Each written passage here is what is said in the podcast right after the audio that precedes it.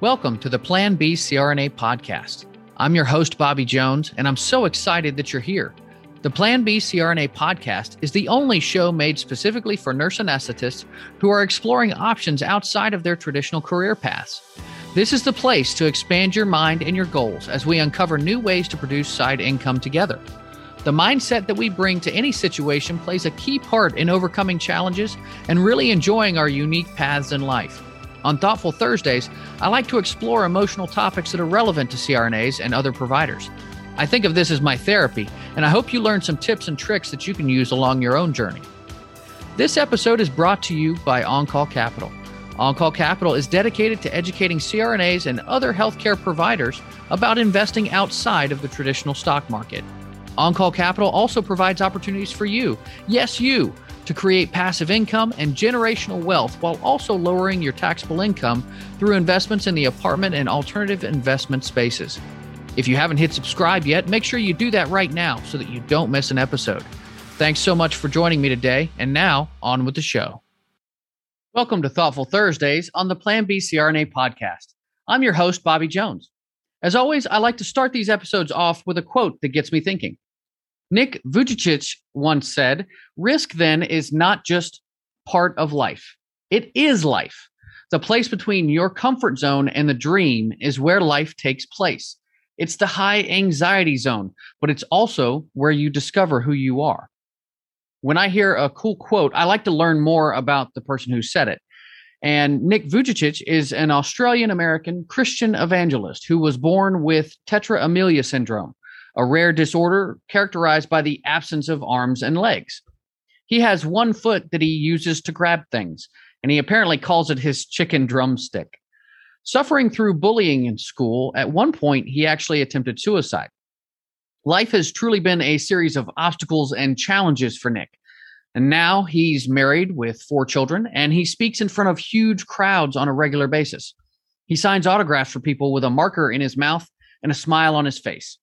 So, how does someone with so many disadvantages not only survive, but thrive? It all comes down to risk taking. There are many ways to change your life for the better, but most of them involve taking some sort of risk along the way. And risk can be downright scary. Most of us fear taking risks. We fear rejection, failure, change, uncertainty. That high anxiety zone mentioned in Nick's quote that can lead to a fight or flight response. And while we may think that fear is bad, it can actually be a very useful emotion for us. No, fear isn't bad, and, and neither is risk. You probably shouldn't jump out of a plane without a parachute, though, unless that plane is firmly on the ground. But the fear that we feel when we take risks is often just a message telling us that we're moving outside of our comfort zone. A proper Cool headed assessment of risk is often what's needed to push us into action. Taking calculated risks can benefit us regardless of the actual outcome. And now, how does that work? Well, I'll use myself as an example. I was really nervous about starting this podcast. I was inexperienced and I didn't know if anybody would actually listen. But I examined the situation from a risk reward perspective. Now, what did that process look like? I had to consider a few different factors along the way. The first one was financial risk. I had to go through the potential costs that were involved with this venture. So, for the show, that involved having a host website, uh, hiring a part time editor. I also had to purchase a microphone and headphones, as well as a green screen for video. Now, there's not a whole lot of risk there. Uh, I could always recoup some of those losses by just selling the used equipment later on if, if things didn't work out.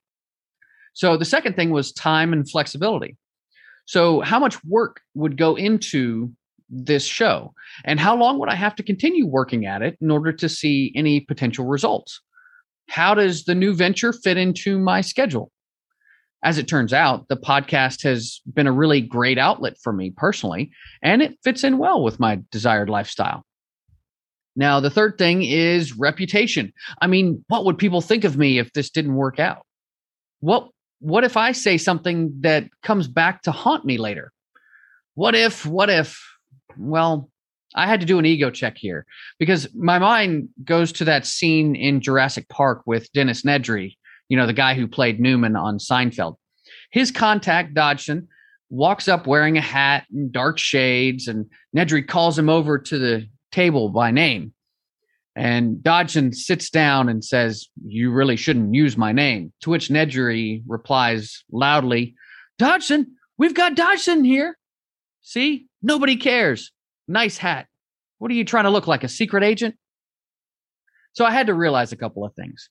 Number one, I'm not the center of the universe. So, no, not everyone is watching or caring about what I do. Uh, number two, my appeal and what I offer in this show isn't for everyone. So, again, not everybody's going to be tuning in closely and hanging on my every word. Uh, number three, I want to help people become financially independent. And I can't do that without a platform and a voice. Mistakes be damned. And number four, if literally no one listens, then what have I really lost? I'll just go back to my family and friends and continue living my life the way that I want to. So that last one was the real kicker for me because we often make the risks that we take seem so much bigger than they actually are. I had those what if thoughts all the time when I first walked away from anesthesia to live off of passive income. But I actually heard the best thing from Joel at FI 180. He said, My worst case scenario is everyone else's everyday scenario. If it doesn't work out to walk away from work, then I just go back to work. And that's it. I replaced fear with flexibility. And with that perspective, I feel freer than I ever have to take risks that others see as too far out there. I can do what I'm passionate about and live the life that I want with my family. And who doesn't want that after all? So, the last point is a key takeaway that I actually tie back to my nursing career. I can vividly remember my first code experience. I was a new nurse and I was moving in slow motion compared to everything else that was happening around me. I was in the high anxiety zone. But what happened over time? I got more experience with those situations and I learned more about what to do and the different roles involved. Everything eventually slowed down for me. The same thing happens when you learn to take risks. When you step outside of your comfort zone enough, you lose some of the fear of doing so and become more comfortable with the uncomfortable. You learn what to do in those different situations. Why are entrepreneurs able to take risks and fail over and over until they succeed? Because taking calculated risks is old hat to them. First, they figure out how not to lose too much when they fall down. Then they learn how to fall up into better situations. So, to close this out, I want to ask you what are some risks in your life that you've been thinking about taking? What's holding you back? And what would it really cost you you know, wh- which one costs you more, failure or inaction? Per usual, I have some links in the show notes for you to chew on. Uh, the first article is replacing fear with flexibility. Then there is the incredible power of taking risks in life. And the last article is 31 risks everyone needs to take this month. Now, you don't have to necessarily take that seriously. Some of the risks seem a little funkier than others, but it's a good idea to, to get started on a few of them at least. I've also got a couple of books uh, on the list to to kind of get you in that risk taking mood. Uh, the first one is Failing Up: How to Take Risks, Aim Higher, and Never Stop Learning by Leslie Odom Jr. And the second one is The Art of Risk: New Science of Courage, Caution, and Chance by Kayt Sukel. Now, as always, I'd like to thank you for listening to the Plan B CRNA podcast. If you found value today, make sure you hit subscribe so you don't miss an episode. I also want to hear from you. If you have a question, comment, or topic that you'd like for me to cover in an upcoming podcast, make sure you rate and review on your podcast player. I check those all the time and I cover those questions in future episodes. I hope you'll join us next time. This is Bobby Jones signing off. Thank you so much for joining me for another episode of the Plan B CRNA podcast. If you haven't already subscribed and reviewed the show, I'd be honored if you took the extra time. It really helps to expand our reach and get the word out about the show. If you're a CRNA who is interested in sharing your story on our podcast, I'd love to have you. Please email me at bobby at oncallinvestments.com for more information.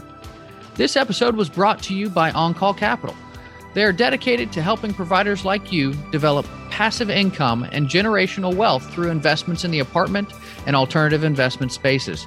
feel free to check out their website at www.oncallinvestments.com and subscribe to their free educational email series. You can find On Call Capital on Facebook, Instagram, and Twitter.